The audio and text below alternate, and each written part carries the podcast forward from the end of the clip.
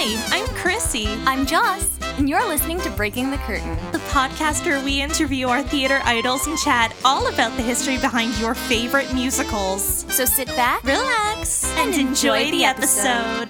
Hello, everyone. Welcome back to Breaking the Curtain with me, Chris. and me, Jocelyn. It has been a very long time since we have spoken to you guys. Hello. Hi, I hope you're doing well and having an amazing summer. When I tell you all that my jaw dropped so hard when we got the email about this interview, like it's my jaw is still in my basement. Me too. You know what? I was getting coffee, which is something I do every day. Um, because like I've I think I've said this before, I do not know how to make a good coffee at home. So I go to Tim's and I get, you know, a dollar coffee, whatever. I sat down with my coffee, opened our emails, and there it was, an email to interview the Joe Iconis. I never texted Jocelyn so quickly in my life.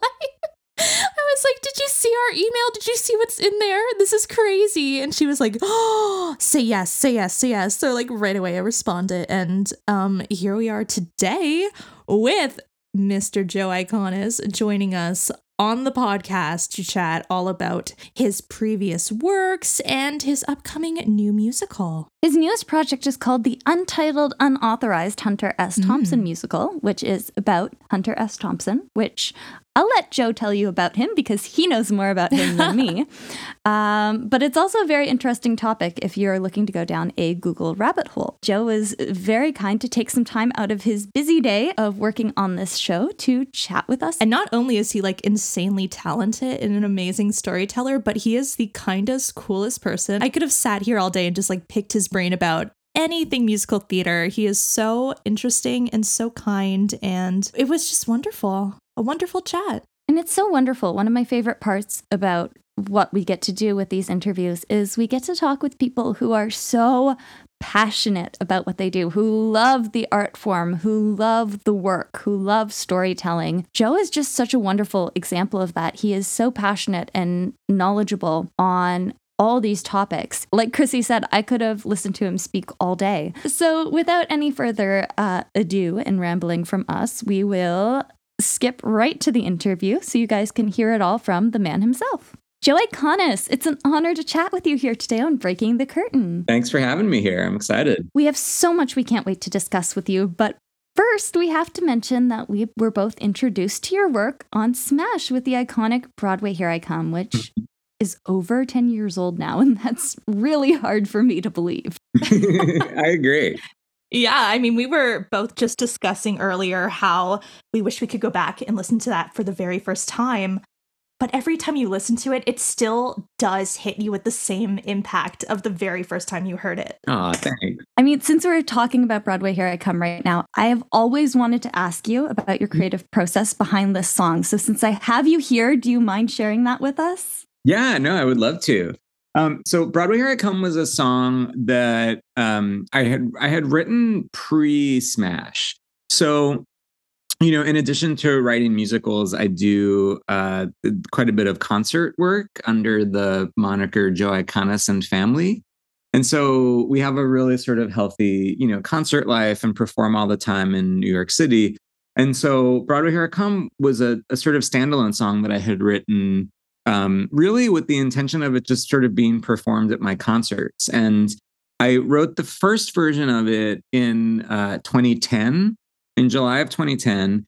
And at that time, it was right after this musical I had written called Bloodsong of Love um, had opened and closed uh, very quickly, and I was uh, I was really really uh, disappointed in the the the the trajectory of that show. You know, it was like it was my first production in New York City, my first like sort of big production in New York City. I had done a few other things before that, but it kind of felt like the first like you know four or five years of my career was leading up to this one show and there was a lot of buzz around it and it felt like oh this this could really be like the thing that kind of like you know puts me on the the level that I'd like to be at and so it it opened and uh, I got a bad Times review and so it just died because that's what happens to shows like the sorts of shows that I write. And so uh, I was just so depressed and I I I wrote the first version of Broadway Here I Come and I sang it uh, myself at this concert at the Duplex in July uh, 2010, and it had the it was the same idea uh, as the current version of Broadway Here I Come, but it didn't have the bridge. It didn't have the um, do do do do do do do do do do do. Uh, and some of the lyrics were different. It was slightly more comedic. It was really like playing up the oh, I'm like jumping off a building and heading towards the street of Broadway elements of it, you know. So it kind of felt like this darkly comic song. Um, but it like didn't quite click, and so I put it away for a couple years. Then I was going to do a concert at the Beechman and uh, an Iconis and family show, and I needed something for my friend Krysta Rodriguez to sing. And I was like, oh, maybe I should look at that Broadway Here I Come song again. Because it always kind of was like in the back of my head that that song needs another pass. And so I wrote the, the version that now everyone knows of it, thinking of Krysta singing it. And then I, I played it for her. And her interpretation of it was so different from my own take initially. And she was the person who really made it feel um, like a like a I don't want to say ballad, but she really she brought out the like the all of the subtext in it, and uh, yeah, and that's like you know how the song kind of came to be. That's how it was born. Super cool. That's amazing. Thank you. Yeah, I've always wanted to know. that's how. But of course, you've been writing long before that point. So, can you share with us how you discovered your love of storytelling? Yeah, for sure. I uh, so I'm from Long Island originally. Um, and where where are you both from? We're both in Canada. Oh, cool. I knew nothing about Canada except for uh, one of my best friends who's in the show that I'm working on right now. Lorinda Lisitza is from Saskatchewan. Oh, neat. Uh, it's just from a town called Porcupine Plain. So my whole I've like heard these these sordid tales of Porcupine Plain, Saskatchewan. I love you know, it. There are many towns, small towns in Canada with ridiculous names. If you like Google them, you can find, I'm sure, an impressive list with like Porcupine Plains and mm-hmm. I can't I can't think of any right now, but there are a couple ones that are pretty funny. I'm I'm like very very into it. Um, but so I I am not from Porcupine Plain, but I am from Long Island, and so um, I came from this big Italian family. Uh, nobody was in the arts. Nobody was in entertainment um, my family was very sort of removed from like the arts world. However, when I was a kid, uh, the Little Shop of Horrors movie came out, and I I encountered the movie somehow. Uh, I saw it, even though it's like I was like a really scared little kid. Like I didn't, I I you know I I I hated like scary movies, and and so I don't really know how I ended up seeing that movie, but I saw that movie. And at the time, the original production of Little Shop was still playing. So I loved the movie. And then I saw a commercial for the original production, and I was like, "Oh, I, that's that movie I love. I want to, I want to see that." And so for my sixth birthday, my dad took me to see the original production of Little Shop of Horrors, and I saw it on September 27th, 1987. And uh, the the the show closed in November of that year, so it was like the last you know month uh, and change of the run. And I truly fell in love with musical theater like in an instant. Like it was, um, it was just like the the best thing I had ever seen, and I loved Little Shop. But I, what I really loved was like the experience of being in a theater and having actors, you know, tell the story and their the music and the and you know the the sort of like spectacle of it. And you know it's so like I, I literally was six years old. You know i was six years old and uh, six years and five days old. And um and I that show just like shaped my sensibility in such a hilarious way. Like when I think about it, you know, because Little Shop played the Orpheum Theater, which is this like like ultimate off Broadway theater um, in the East Village, and it's like it's just the grittiness of it is so you know it's just what it is. It's like it can't help but be a gritty experience. Um, so it was like that plus puppets plus like you know 60s rock music was like a very heightened heightened genre world, but people being really like honest within that world. Mm-hmm. And you know, at the end of the show in the original production, there were vines that came down on the audience, like at the very end of Don't Feed the Plants, which was like it was the most like unexpected thing because you're in this like tiny little theater. It was like you would never expect that like they had rigged up like vines to like mm-hmm. fall at the end of the show. And they did. And I always think that like the vines falling down at the end of Little Shop like zapped the love of musical theater into me. like it was I love some like that. supernatural thing. Yeah.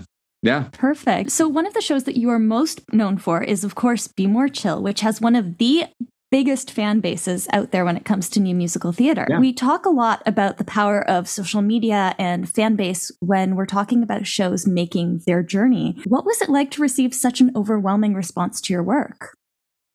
Oh, it was amazing. It was the best thing ever. I mean, I because I have come to the world of musical theater, eh, you know, through a real love of the art form and a real awareness of the history of the art form. I always imagined that my kind of path would be one where I would, you know, write this like off the beaten path sort of show and it would go to like a fancy nonprofit off Broadway theater and then it would get a really great review and then based on that review it would go to Broadway and like cuz that's like how things work you know it's like Mhm. most, most shows that are the sorts of shows that I write um which are like you know little kind of strange shows that are usually not based on like big intellectual property that usually don't have stars in them um, that's how they get to Broadway, and then Broadway is how they get to the larger public, you know, consciousness. Uh, and so that kept not happening for me with all these shows that I was writing, and then it it did, you know, it it didn't happen with Be More Chill when the show premiered at Two River in Jersey in 2015, and so the fact that I was able to like, you know, make my Broadway debut with this musical that like didn't do any of the things that a musical like this is supposed to do in order to get to Broadway. Um, it was something that like I still can't believe, and that like gives me hope, which is so weird because it's like my own show, but it's you know exclusively because of social media and exclusively because of fans, because of actual human beings who responded to this thing in the most organic, genuine way. There was no entity behind it. There was no corporation behind it pushing it. People just liked it. And and you know, we've this show has gotten like really far just because Mhm. liked it. And I'm I'm I'm just grateful every day. And so, you know, so proud of that.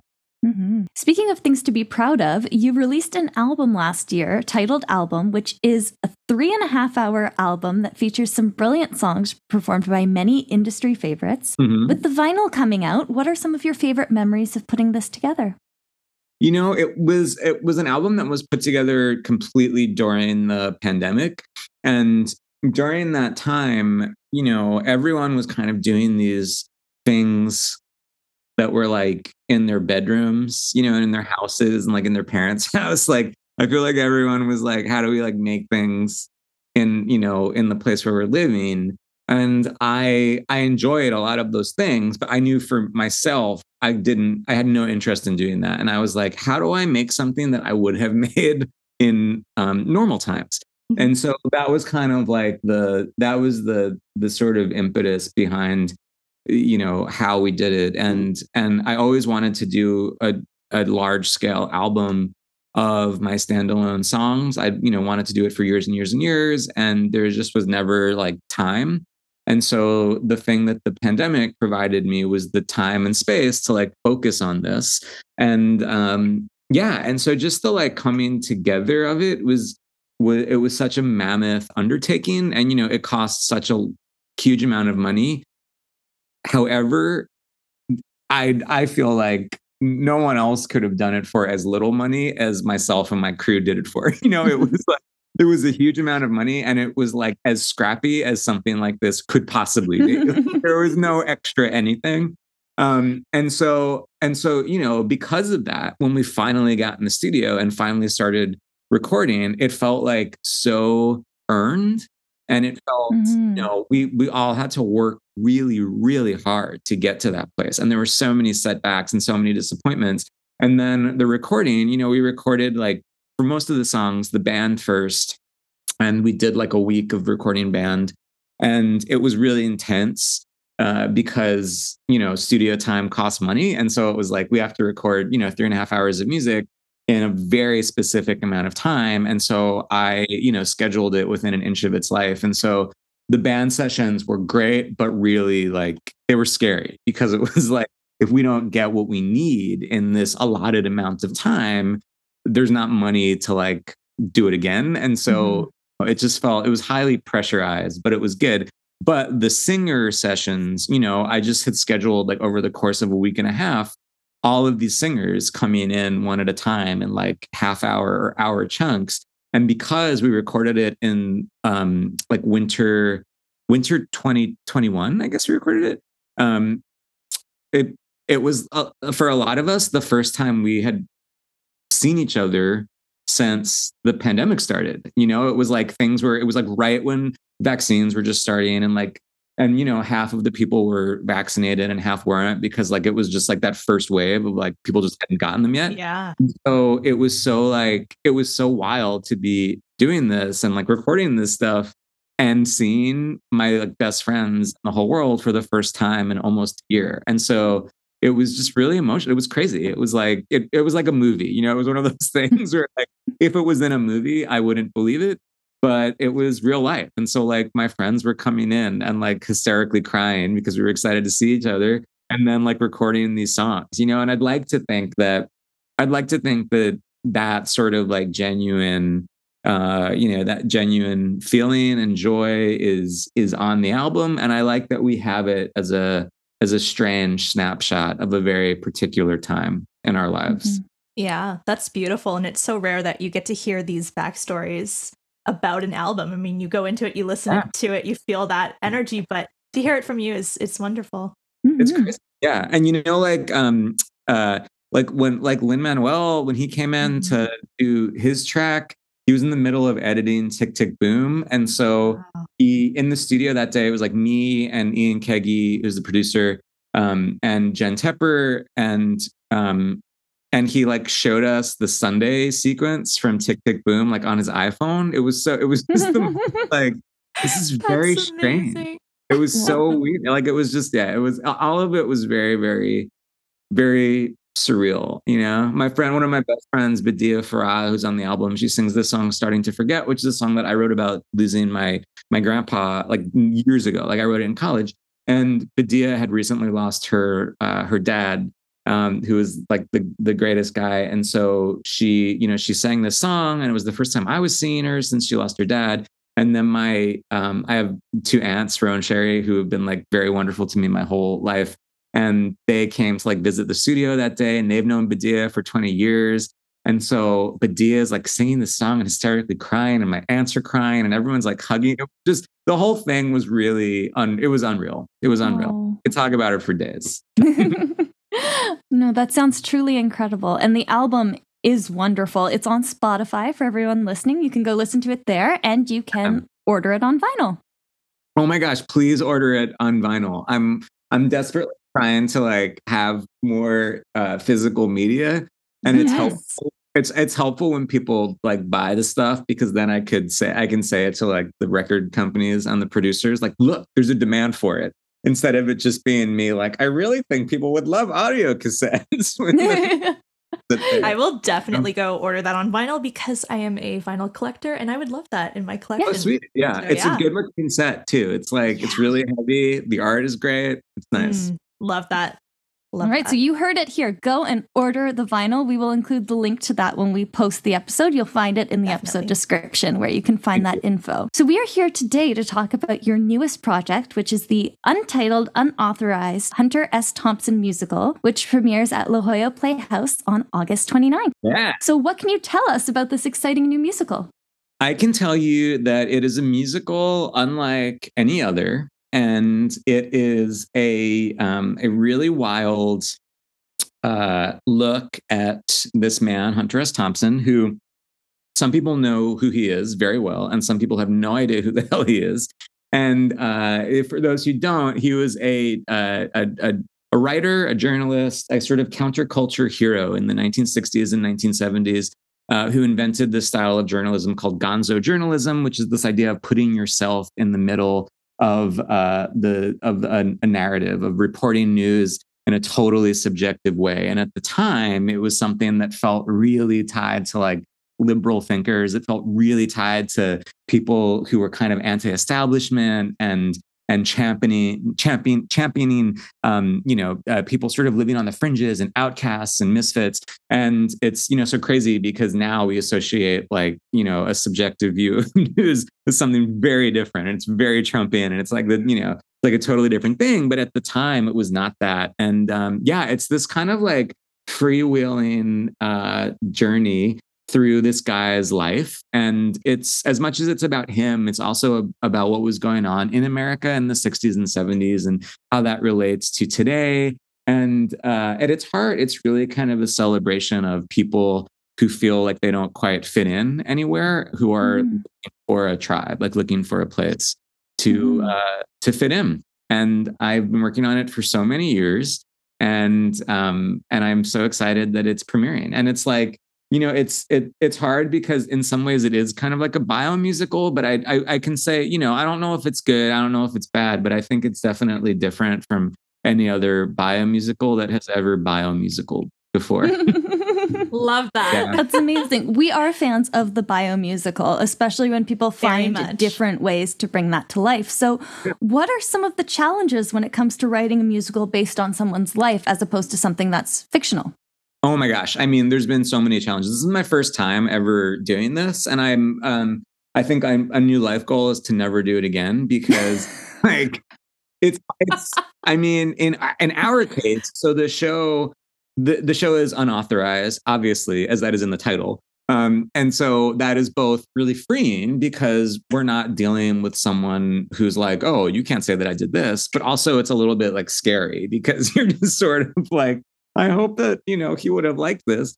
Um, but it's, you know, it, trying to adapt someone's life and someone who had a had great effect on society, it is really hard to honor the authenticity of someone's life experience. And by that, I mean, you know, our lives like don't fit into the structure of a musical.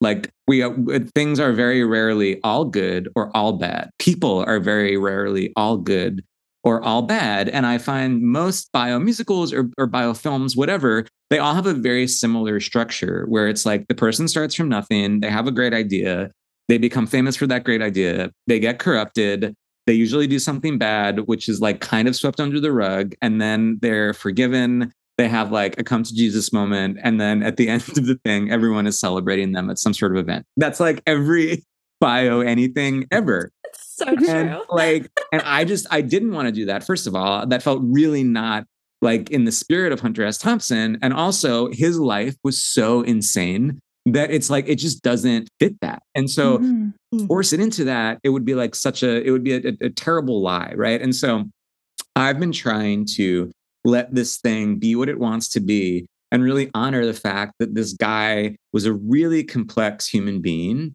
who did a lot of good things and did a lot of bad things. And it's like I trying to make the show let the audience know that the show itself is aware of that without ever apologizing mm-hmm. for the rough things that this guy did. Just know that like we're looking at this man with a critical eye while also being like he also did some good stuff that that that had an effect on the world. Um, so just sort of wrangling all of that is really hard. And you know, I have like I have a soft spot in my heart for an anti-hero, you know, and like most of the most of the people who most of the leads in my shows are certainly people who are like not the normal like leads in a musical in a variety of ways. Hunter is really specific in that he is like push he's like it's like I feel like it's like a challenge for the audience to really like love him. You know, it's like he's very charismatic and he does a lot of great things and he does a lot of bad things. And I want the audience to be like, oh, I'm feeling kind of bad about myself for really liking this guy, you know, which is like a scary thing. And I'm I'm hoping that audiences will go on the journey with us. Uh, but you know, maybe they'll just be like, ugh, we hate this character. You know, so I don't know. I don't know. I'm really I'm out of my head about it all. But I know that like I think the songs are good. You know, I think it's entertaining. At the very least, it's tunes, it's entertaining. There's puppets. There's very exciting staging. Ooh, okay. So, yeah, yeah. The puppets are like out of control. Not. I love that. Yeah. Well, I'm very interested. I'm interested. Go. Yeah. I've never heard of Hunter S. Thompson, so I'm gonna. I, I did some googling before. Yeah? Yeah. Okay. I'll I'm gonna fill you in. after. yeah. Google. I've heard of this Google. Excited. Yeah. Great resource. no, absolutely. Well, was Yeah. there anything specific about Hunter S. Thompson that appealed to you? Like, what was kind of the moment where you went, I want to tell this guy's story? yeah, you know, it's I I had been sort of aware of him. Um, a lot of he's like one of those people who like uh, people who love him are like obsessed with him and they've read everything about him. I was never that, right? I was never like full blown obsessed with Hunter S. Thompson. I was aware of him in high school. I was basically aware of him because the his most famous book is Fear and Loathing in Las Vegas, and they made a movie of that with Johnny Depp. Um, it was a Terry Gilliam movie, and so it came out when I was in high school, and uh, I was a big movie fan. So I was like, oh, I want to see this Terry Gilliam movie, and and uh, it was Fear and Loathing, and that kind of introduced me to the world of Hunter S. Thompson more than anything else. And so I always was kind of interested in him. And then when he he died in 2005, when he died, uh, there was all of these stories from people who had uh, you know dealt with him, people who knew him, and it was really people sharing their firsthand accounts of being around him that made me be like, oh, I always kind of thought of that man as the sort of like, you know, kind of cartoony counterculture, like ultimate like 60s, like, you know, Mhm. hopped up on drugs, sort of burnout guy.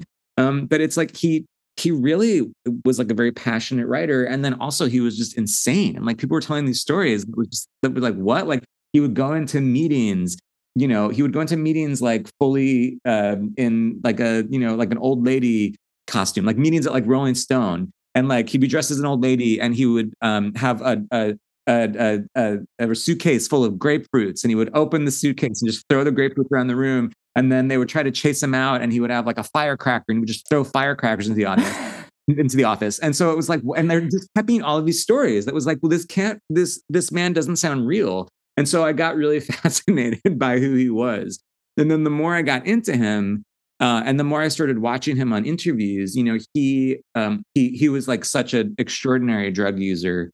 Um, he just consumed the the most unthinkable amount of drugs for years and years and years.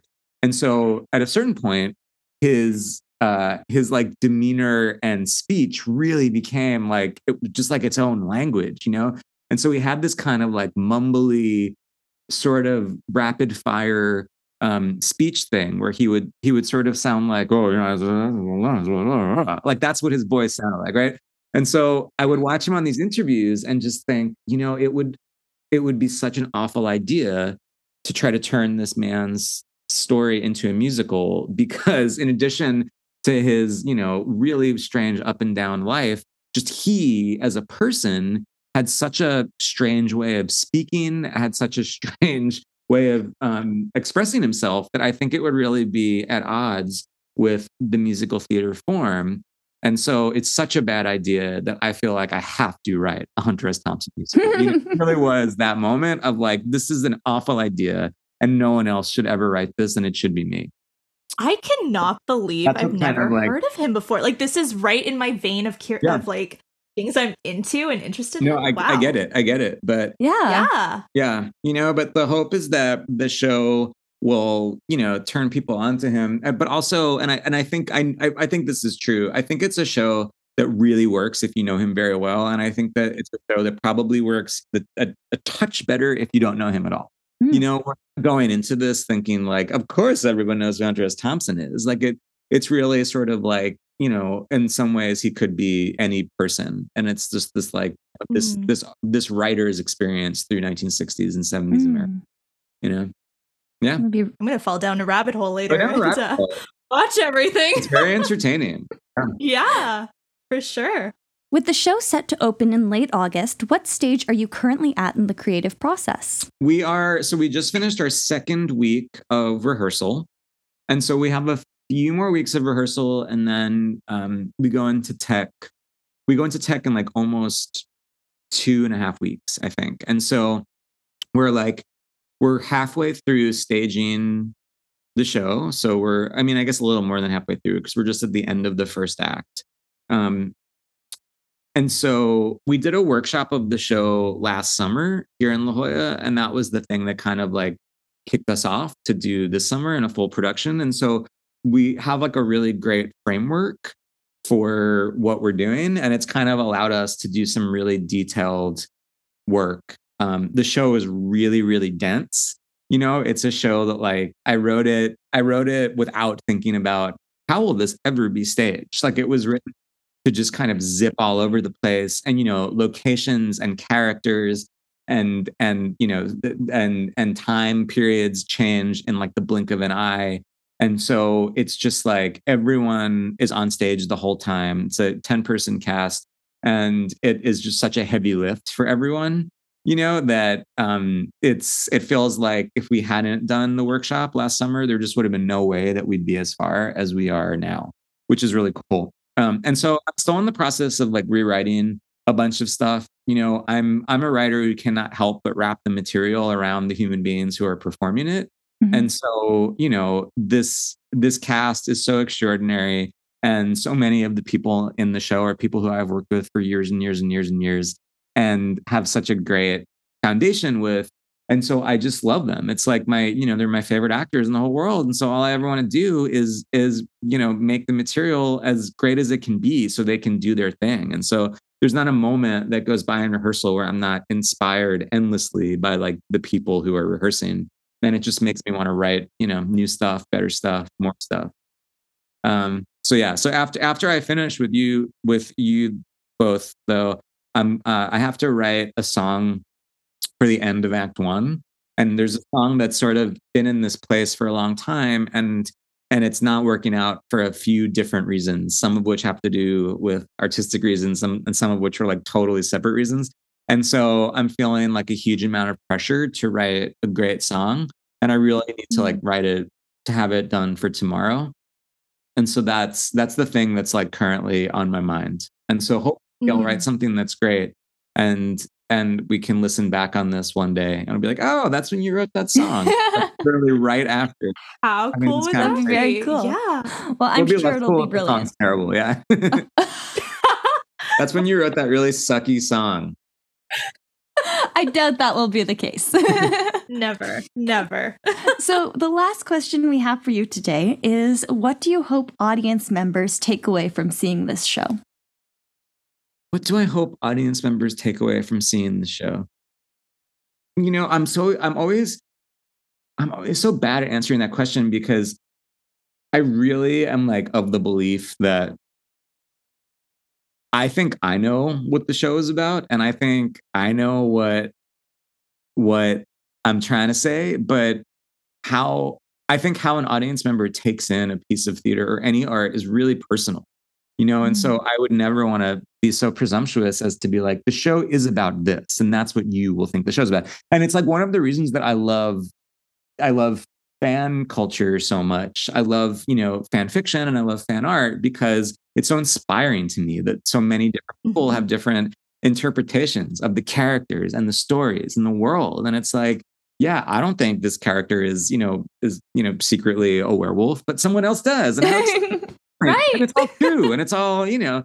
Um, so, but having said that, I do think that the show really, really, really pushes this idea that um, that people who feel different, people who feel othered, people who feel like misfits or outcasts uh, have a place, and um, and and even if the powers that be are trying to make you feel small or invisible or evil or whatever, uh, you don't have to.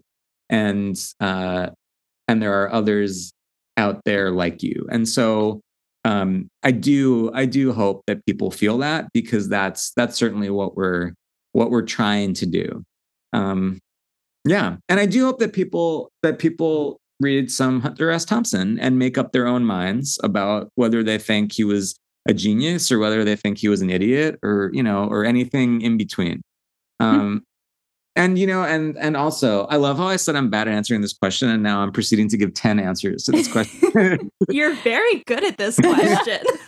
um, but I, you know, I I also am so thrilled by the idea of people seeing this this musical, which is a musical where the songs were written for it, and it's a musical that for as crazy as it is and you know and edgy as it is in some ways it's really like classic musical theater writing. Mm. you know it's like this is not one of those like it's a musical for people who hate musicals you know? I, this, this is a this is a musical and there's show tunes in it. And i i love the idea of people seeing this kind of show and seeing a cast of like gorgeous exquisite actors who look like actual human beings who look like um who look like people who walk this earth who it's an, an ensemble that is diverse not just in ways that feel um performatively woke but in ways that feel genuine and honest and um like a true representation of of of human beings who inhabit this planet um, and and who are all kind of off the beaten path and um, and are so preposterously talented. And so i do want people to take it in and you know and it's it's i've been really lucky in every show i've ever done which also every show i've ever done is essentially about people who feel like they don't fit in trying to fit in you know or, or feeling like they belong somewhere um, but I've, you know, every cast of every show I've ever done has has been this, you know, and I'm really proud of that. Mhm. I've never had someone who looks like a musical theater robot in one of my shows. I've never had, you know, one of those casts where it's like, oh, they look like, you know, a Gap ad or something. Yes, like no, models. exactly. Um, it's like I've exclusively gotten to work with people, and and all of them are are gorgeous and sexy and all that, but it's like they're- they look like people, you know. Mhm. Yes. Um, and this show is is no no different. And so I'm I'm really happy. I'm I'm really hoping that people will take that in and be like, whoa, this you know musicals can can uh, can be all sorts of different things and can be populated by all sorts of different people. Mhm. Amazing. You have my soul so excited. Yeah, that right is now. a I'm just, great like, answer. Vibing. Oh, good, good. I always just feel like you know, it's like I feel like I'm supposed to be like. I hope people feel like they, that they can dream. I, I don't even know. I don't even know. I hear people answer that question on on interviews, and I'm like, oh, that's such a good answer. That's like a good little like sound bite. But I'm bad. I'm bad with sound bites. I think that's what it is. Too, you know, I ramble. Us too. It's okay. Us too. Yeah, you are in. I feel very safe. very good company, good company. Here.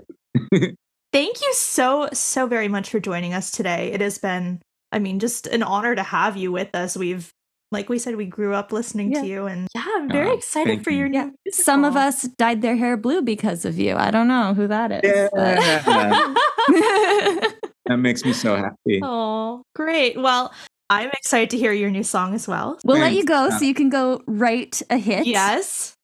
Sending all the good vibes your way, but I mean, Please do. I need it. I'm I'm being I'm being uncharacteristically uncharacteristically chill about the whole thing. But we're gonna we're gonna say Yeah, how it we'll, we'll send you good writing vibes, and uh, we can't wait to hear what everybody has to say once the show opens on the 29th.